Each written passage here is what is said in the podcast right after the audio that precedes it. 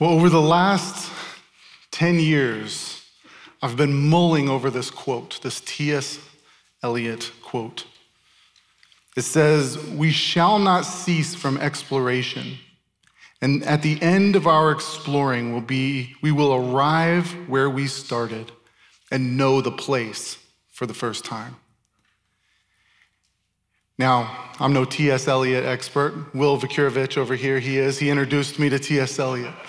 But ever since I read this quote, I've been thinking about it because I think it's the perfect commentary of the last 10 years of my life.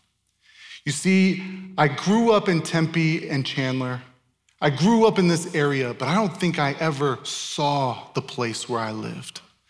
I grew up viewing this place as the junior varsity of places.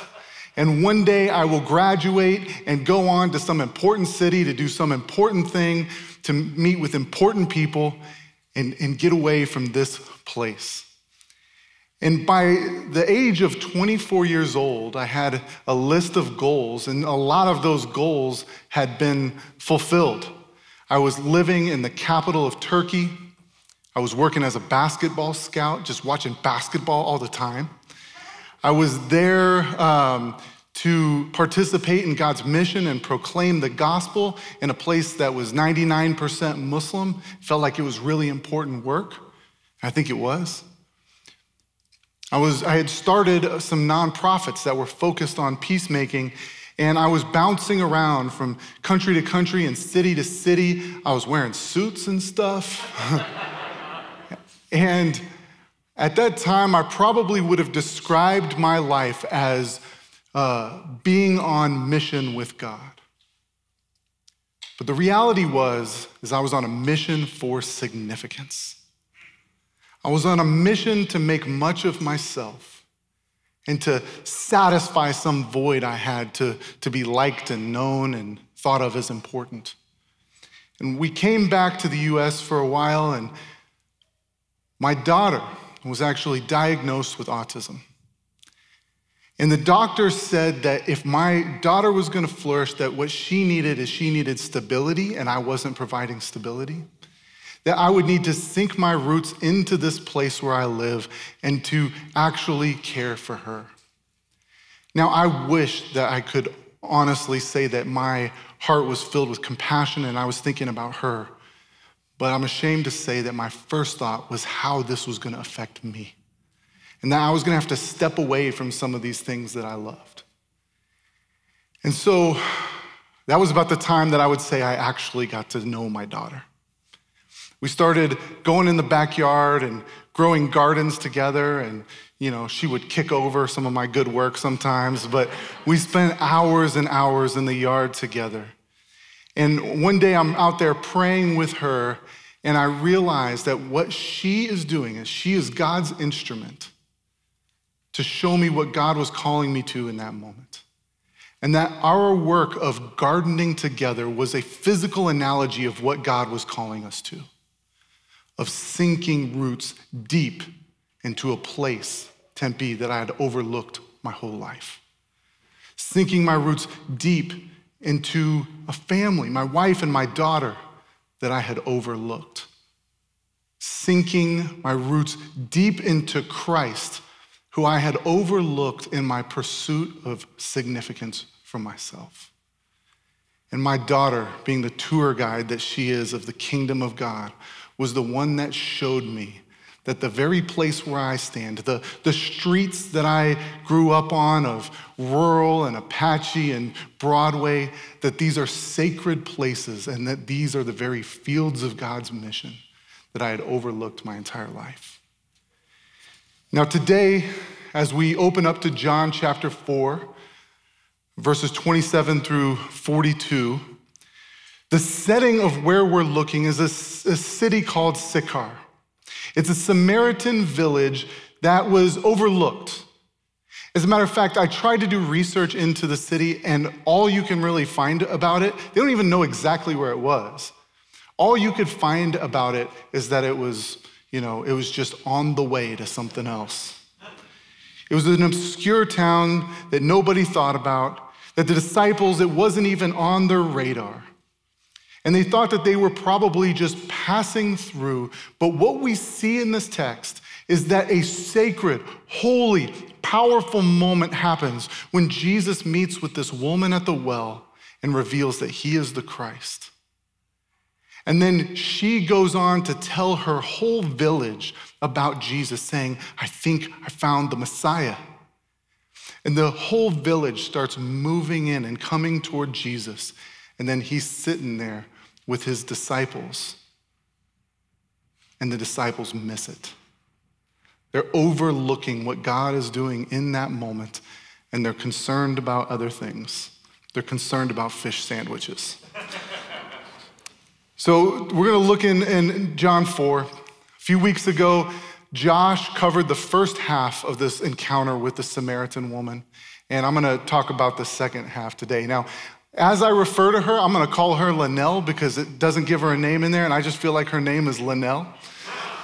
That's my mom's name. She, you know, she feels like she's my mom. She's kind of spunky, has a, some, some history. So, Linnell the Samaritan. So, um, what we're going to see in this passage is that Linnell is overlooked by the disciples, and that Jesus is going to reorient their vision and show them what is happening in that moment, what is happening in that town and how God's mission is breaking out in the most unexpected place for them. And we're to see that Jesus, number one, has a hunger for mission. Number two, that he is extending an invitation to mission. And number three is that there are surprises within mission. So let's start with number one hunger for mission. In our cynical world, we can often see Jesus as cold and detached that he doesn't care about the things that you care about. But what we see in this passage is that Jesus' mission isn't just to check off a task, but he deeply cares. He has deep desire for the mending of the broken and messed up things in this world. In verse 31, we see this. It says, Meanwhile, while the disciples were urging him, Rabbi, eat. So Jesus had sent them to go get some food. They show up, and all of a sudden, the Samaritan's there. They're judging Linnell, they're judging Jesus. It, it, it says that they were wondering why he's sitting with the woman. He's missing out on the salvation that's happening in that moment, and they are focused on fish sandwiches. And then it goes on to say, But he said to them, I have food to eat that you know nothing about. So the disciples said to one another, Has anyone brought him something to eat? So Jesus is confusing them like he does. He'll throw stuff out. I got food you know nothing about. They're like, Did, did she bring that Samaritan hummus? And we went all that way to go get the fish sandwiches. But Jesus is throwing the categorical confusion to get the disciples thinking, to draw their attention and to draw their awareness to what's happening in that moment. And then he said, My food is to do the will of him who sent me and to accomplish his work. In other words, Jesus has something that is more satisfying to him than bodily hunger, that he craves, that, that nourishes him more than food, and it is to participate in and to complete the mission that he's been sent on, that the Father has sent him to do. He craves it. That is his feast. And so we might ask, what is that mission? Now, throughout scripture, from Genesis to Revelation, you see different images that are being used to describe God's mission. Sometimes it's restoration, sometimes it's reconciliation, sometimes it's salvation. But what all of these have in common is that they are about the recovery of all that was lost in the fall, all that was lost because of sin's entrance into the world. And so God's mission is about reconciling a sinful people back to himself through the life, death, and resurrection of Jesus. Jesus knows that's his mission. But it also has a social dynamic.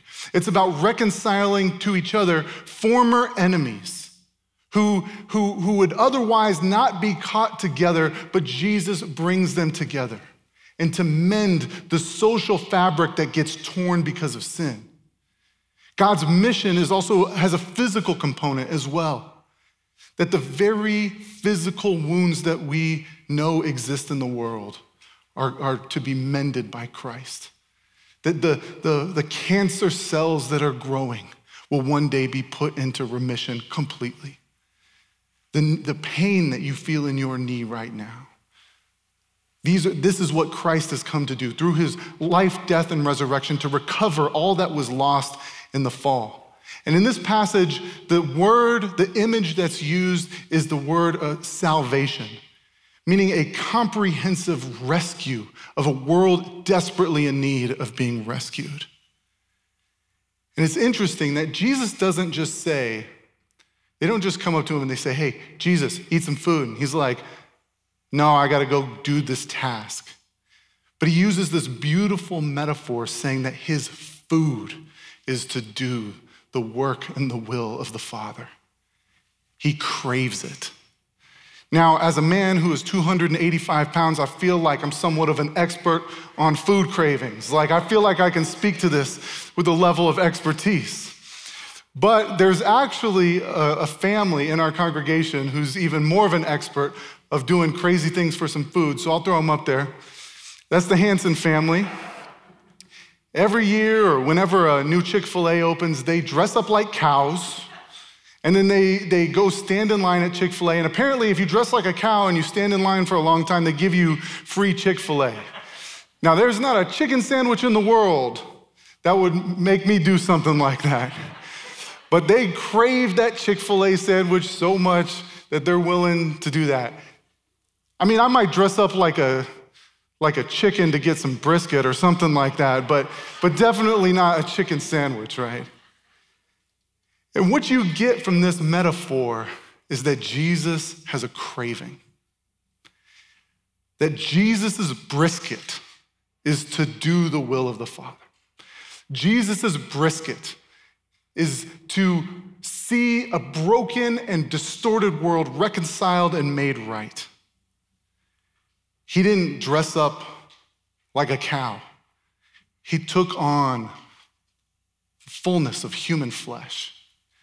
He didn't just stand in line to get, get to uh, uh, the front of the, the cash register, but he stepped into the line that was ultimately leading to the cross, where he would not just pay a few bucks, but he would pay his whole life, dying on our behalf so that we could come and be made right with him.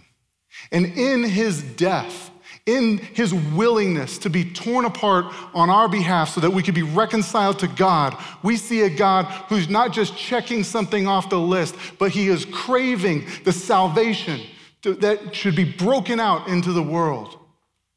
He's showing the disciples, do you see what just happened with the Samaritan woman? That is my feast. That is my brisket. Now, why does this matter? Why do we need to know that Jesus is actually passionate about accomplishing his mission? Because I think in a world steeped in cynicism like ours, we can often begin to think that Jesus is cold, detached, that he doesn't care about the things that we care about, and sometimes he just throws us a bone if we pray enough. Sometimes we think that we are the ones who care about our spouse with mental health struggles, but Jesus doesn't care. That we are the ones who actually care about our friends who have turned away from the faith, but Jesus, he doesn't care. We think we are the ones who care about unborn children and refugees and people who are facing eviction we think we are the ones who care about the unreached people groups. And we know the right Christian answer that Jesus is the one who cares. But if we're being honest with ourselves, sometimes we think that we are at the center of it and we are the only one passionate about it. I've learned that when I pray, I need to be honest with God. And there was a moment this summer that was just brutal. I'm sure you know some of those moments. And there were a lot of people in the church who were suffering. My daughter wasn't sleeping well. She was struggling because of the challenges of, of the COVID stuff. And there's only one place that I can get a really good sleep in Arizona, and that is a rock that's right next to Christopher Creek. I just go lay on the rock and I sleep, and the only thing that interrupts me are the people who think that some guy died by the river. Um, but it's a great place to sleep. And so I'm on my way driving up to Payson, and you know, the windy road. I'm just praying and I'm pouring my heart out to God. And tears are running down my face. And I feel like I've worked myself raw. And I'm just start yelling. Sometimes this happens when I pray. I'm yelling at God. And I'm saying, Why don't you care? Why don't you show up for my daughter? Why don't you show up for the folks in this church? I feel like I'm doing everything and you are just not showing up. And I was surprised by the words that came out of my mouth and what they were, were revealing about my heart. And in that moment, as I'm kind of swerving through these winding roads and tears are coming down my face, I'm pretty sure people were like, want to get away from that car.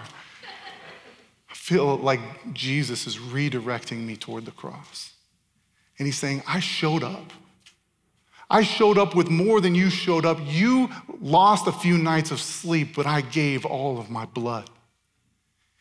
And it's behind that is a is not a dispassionate Jesus who's checking off a list uh, to accomplish a task that his father gave him to do, but one who hungers, who craves, who wants to see the salvation and the restoration enter into this broken world more than you and I could ever.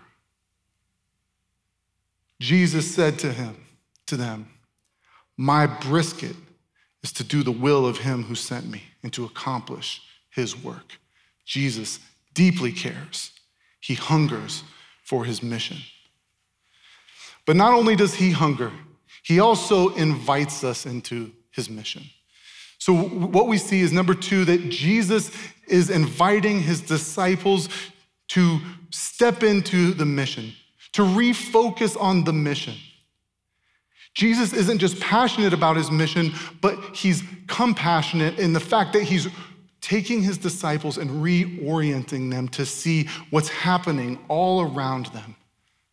They're missing it, and Jesus mercifully is showing it to them.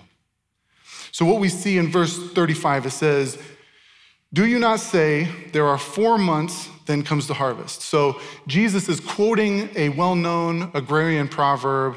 Doesn't seem like that much of a proverb to me. It's like not that profound. He just says, You plant a seed, and in four months, there's a harvest. But nevertheless, that was probably a well known proverb around the time. Um, and he says, Look, I tell you, lift up your eyes and as he's saying that, he's redirecting their eyes. Now, in that moment, they probably would have been able to look out and see farm fields. And from the well where they were standing, they would be able to see hordes of people coming from the Samaritan village to find Jesus. After having heard the testimony of Linnell, they're compelled and they're coming to, to see Jesus. And, and Jesus is looking at them saying, Take your eyes off the sandwiches. Look at the harvest all around. It says, Lift up your eyes and see the fields are white for the harvest. Already the one who reaps is receiving wages and gathering the fruit for eternal life, so that the sower and the reaper may rejoice together. For here the saying holds true one sows and another reaps. I sent you to reap that for which you did not labor, others have labored, and you have entered into their labor. He's redirecting their attention away from lunch and directing it toward the harvest. This overlooked town of Sychar, this overlooked people of the Samaritans, the folks that the disciples couldn't even see, they were just gonna pass right through. Jesus redirects their attention and says, The harvest is here. And it's the imagery here is really beautiful. It's uh, when it says that the sower and the reaper rejoice together, Jesus is likely drawing on imagery from, from Amos 9, where there's this image of God's restoration being so thorough and so complete and so abundant that the farm workers are colliding into each other. One person will sow a seed and put it in the ground, and the harvest comes up so quickly that the harvester is like running into and bumping into the sower. And, and he's pointing out that this is happening in that moment. In that moment, the, the Samaritans are coming, that woman is coming, and Jesus has proclaimed the gospel to them. He says in verse 38 I sent you to reap that for which you did not labor. Others have labored, and you have entered into their labor. Restoration is breaking out, and Jesus is restoring the calling of the disciples. They're distracted. What are they distracted by? Well, they're distracted by at least two things that I see in this passage. Two things that were really important, but they had become so enamored with that they were missing out what was happening underneath their feet. What are those two things? They were distracted by cultural controversies and making ends meet, meeting basic needs. Two things that are massively important. Massively important. But if they become the only thing, you miss out. They were focused on Jesus. They were judging Jesus for sitting with the Samaritan woman. And what that was about were the big controversies of the day about how Jewish people and Samaritan folks should interact with each other and how men and women should interact with each other. And, and when they show up to Jesus, that's what's on their mind. And then immediately they start focusing on the basic needs, saying, hey, we got to eat lunch. Jesus, eat. It says they urged him to eat. Now, those are important things, but, it, but doesn't that resonate with us?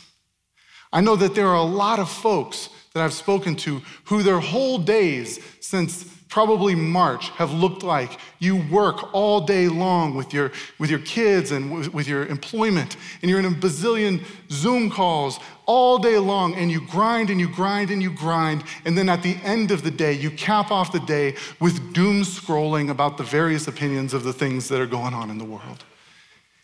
And the cultural issues are important, meeting the basic needs is important.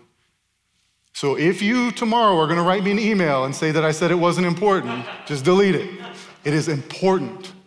But sometimes things can get so big in our minds that they can suppress the other areas of life, the other aspects that are a part of God's mission. And I think for us, it's important for us to look around and say that there are people in our neighborhoods, our neighbors, that we may need to fix our eyes on. There are, there are issues in our city that you walk past and drive past every day that need to be engaged. There are people sitting in our living room called our family that probably need some attention right now. One of the most important ways we participate in God's mission is by displaying and proclaiming the gospel to our children.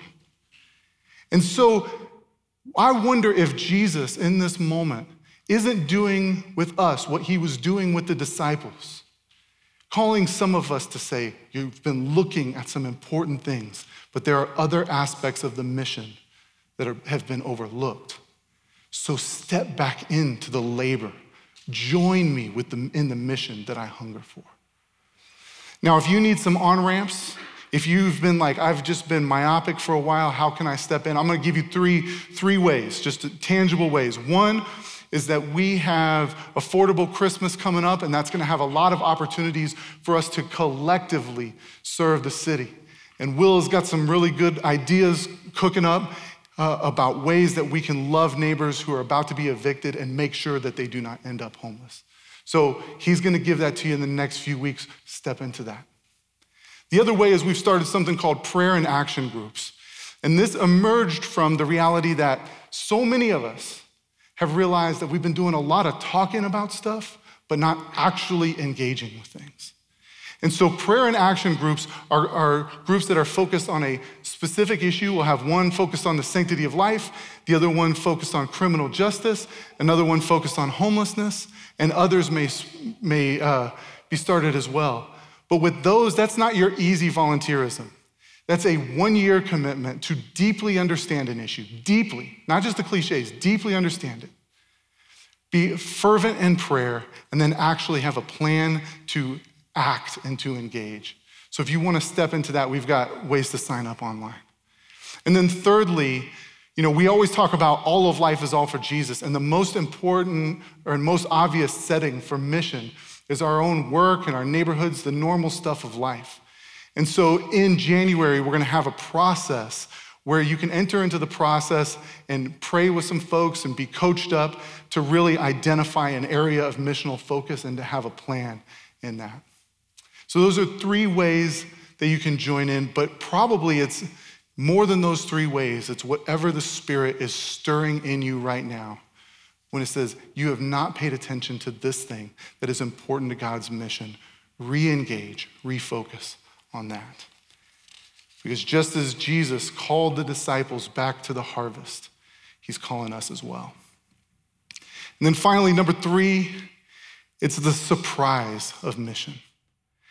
That those who are engaged and participating in God's mission will always see some surprises that blow their mind. And the same is true for the disciples in this moment.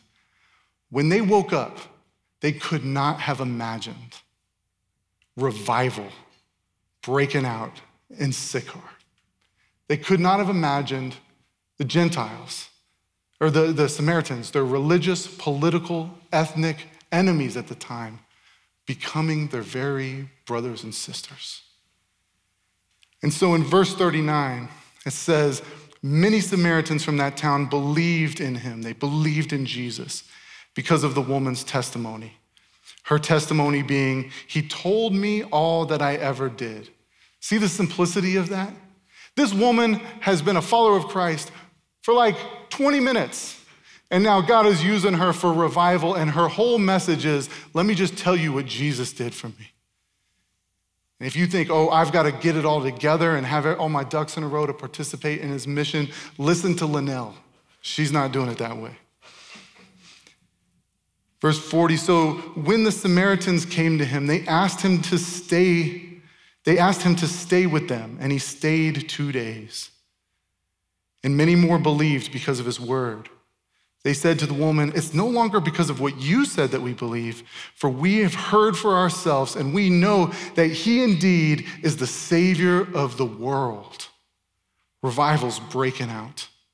The surprises of that day are incredible. And there's some beauty to that term, Savior of the world, that's being used. You know, now it kind of sounds like Christianese, right? Savior of the world. Like we throw that around in like 60% of Christmas worship songs, right? But at that time, it would have been a more generic term. It was used not just in the Jewish Christian vernacular, but it was also used in other ways. Greek deities were referred to as the saviors of the world, like Zeus, or uh, Roman emperors, uh, the, these powerful politicians, they were called the savior of the world. And it's a broad term that has the connotation of, a, of identifying a rescuer who is worthy of our adoration and our allegiance. And so, what's happening in this village is that there are two big surprises there's the surprise of salvation and the surprise of reconciliation. The surprise of salvation is happening in that these folks, Samaritans, who started out the day as enemies of the disciples, are now coming to faith. It's incredible the, the, par- the, the parallel of what's happening here is that the disciples or the Samaritans are the ones who see Jesus and who worship Jesus and who want to listen to Jesus. And the disciples are the one who are just telling Jesus to eat something. There's a surprise of salvation that if we keep our eyes open, God saves and rescues people that you never even would have imagined. I have this dynamic that happens once a month here, one of the benefits of growing up in one, one place, where somebody will show up from my past at the church, from high school or when I was a kid, and we'll look at each other and we'll be like, What are you doing here? because neither one of us would have assumed that the other person was going to be rescued by Christ. And what we see in the midst of this season is that there are hordes of people whose lives are being transformed as they encounter Christ. And I love hearing these stories. I hear them all of the time. And a lot of times, those of us who've been believers for the longest time, we're kind of cynically griping about masks or something. But right in our midst, there's salvation breaking out. Will we have the eyes open to see the surprise? But secondly, there's the surprise of reconciliation. And it's subtle in this text, but it's beautiful. Jewish and some people and Samaritan people never would have been caught dead feasting together. But the Samaritans are so infatuated with Jesus they, that they ask Jesus to come and to stay with them and have a slumber party. he stays two days, and the disciples and Jesus, they're sitting there and they are feasting on that Samaritan hummus. They're receiving Samaritan hospitality. And because Christ is the one who rescued them all, these former enemies are sitting together and are around the table. They had nothing in common, but because Jesus was everything to them, they now had everything in common. And a moment of beautiful reconciliation is breaking out in the midst of an environment where no Jews and Samaritans would have been caught dead together. And if someone would have come and looked into what was happening in that moment, in that feast, they would have only concluded that there is something unique and distinct about the one who's at the center of the table Jesus. And as we push forward into 2021, as we push forward in the days to come, one of the most powerful witnesses that we can have is if this place can be a place of reconciliation, where people who lean in all these different ways, who would never be caught together, can actually come together because Christ is the center. It's gonna need repentance. It's gonna need putting off the allegiance to other idols and ideologies, but it is gonna create a beautiful table that bears witness to Christ a surprise to a world where the social fabric is ripping apart. Now, I know what some of you are thinking.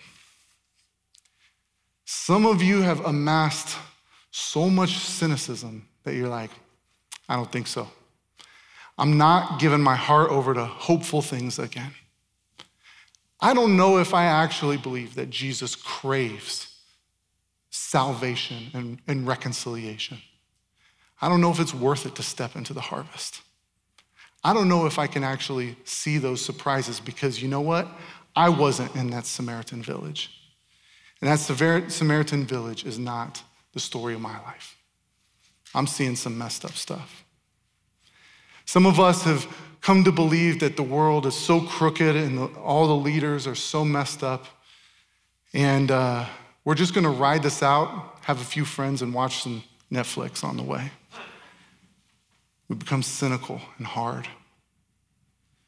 One of my mentors, Steve Garber, says In the strange calculus of history and of the human heart, the subtle temptation of cynicism confounds the best efforts to common good. How do you deal with that cynicism? You wish that you could see the Samaritan village and what happened there. That would change it. But that's not the only thing that John the Apostle saw. The same one who wrote the Gospel of John was the same one who wrote the book of Revelation. And he, and he, in the end, he catches a vision that gives us hope, even in the most dire, even in the most messed up of circumstances. His vision is of heaven where there's someone who's calling out and saying, Who's worthy to open the scroll? And it was the scroll representing the events of history. In other words, who's worthy to handle the messed up stuff of history? And all the angels and all, all the interesting creatures that are in the book of Revelation, they're scouring the earth and they can find no one worthy no politician, no pastor, no parent, no author, no nothing who's worthy to handle the messed up stuff of history. And John, desperate, starts crying and weeping. And then the intention of heaven it drifts to this lamb, this lamb who's been slain, who sits on the throne, and all of heaven breaks out in song, declaring the worthiness of this lamb, Jesus, to open the scroll, to handle the messed up things in history. And as the book of Revelation unfolds, what you see is that lamb is the one who is worthy, who is healing, who is making things right. And that what happened in that Samaritan village that was overlooked is the destiny of all of creation. In an obscure Samaritan village, Jesus brought salvation to hordes of people. And in the end, he's going to draw people from every tribe, tongue, people, and nation, those who repent and believe in him. In that village, he brought restoration to a lonely and shunned woman, restoring her place back into the community. And in the end, the worthy lamb is going to wipe away the tears from our eyes and give a place for all who are lonely and disconnected from people who truly love them. We see in that village a beautiful reconciliation of former enemies who've become family. And where Jesus, the Lamb, is taking history is that what happened in that village is going to happen in all of creation when the enemies who formerly hated each other come together and are reconciled to Christ and reconciled to one another. So, in the meantime, as we live in the already not yet, as we don't see what we want to see in that Samaritan village, we look with hope until the day that Jesus restores all things. Jesus made salvation grow out of the soil of Samaria. And what he's doing in that village, he's going to do in all the earth not just Sychar, but Tempe, Marrakesh, Jerusalem, you name it, including the very soil that is under your feet in this very moment. Let's pray.